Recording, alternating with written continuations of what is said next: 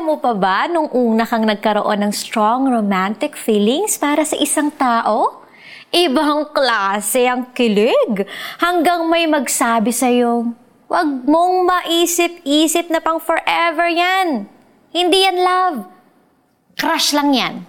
Nakakainis no ang mga basag trip na comment na ganyan. But they turn out to be true. Romantic feelings tend to start dahil sa mababaw na dahilan. You find someone cute, o natuwa ka sa sense of humor niya, o na-impress ka sa galing ng pagigitara niya. Kakakilig, di ba? Pero habang wala tayong malalim na relationship at pinagdaanan, pwedeng mag-fade ang feelings as easily as they appeared. For most of us, we experience a strong emotional reaction when we heard the gospel for the first time. Pero kung hindi tayo magiging proactive, like a crush, mag-fade away ang feeling na ito. We would be like the seeds na nalaglag sa mabatong lupa sa parable of the sower. Maaaring sumibol ang mga ito, pero dahil matigas ang lupa, manatiling mababaw ang mga ugat nito.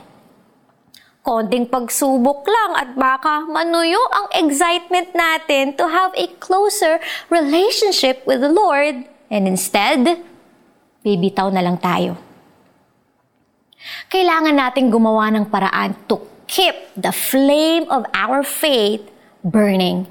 Dito pumapasok ang importance of being part of a church community kapag nagkakaroon tayo ng problema sa love life, ang mga kaibigan natin ang nagpapaalala sa atin na if the person is worth it, kailangan ipaglaban ng relationship. A church community will do the same. Maaaring hindi natin maintindihan kung bakit tahimik si Lord sa gitna ng pagsubok na pinagdadaanan natin. Our church community can encourage us with their testimonies kung paano nila nakita na kahit kailan ay hindi sila iniwan ni Lord. And He will do the same for us. Let's pray. Dear Jesus, lead me to the right people. Lord, na magiging kasama ko sa faith journey ko. Maging encouragement sana sila sa akin at ganun din ako sa kanila. In Jesus' name, Amen. Amen. Application Commit to joining a church. Alamin kung paano mag-join sa isang small group.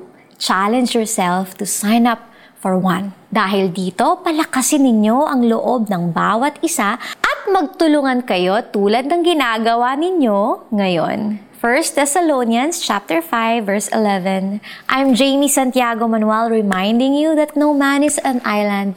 You need a support community like a church. Join now. God bless.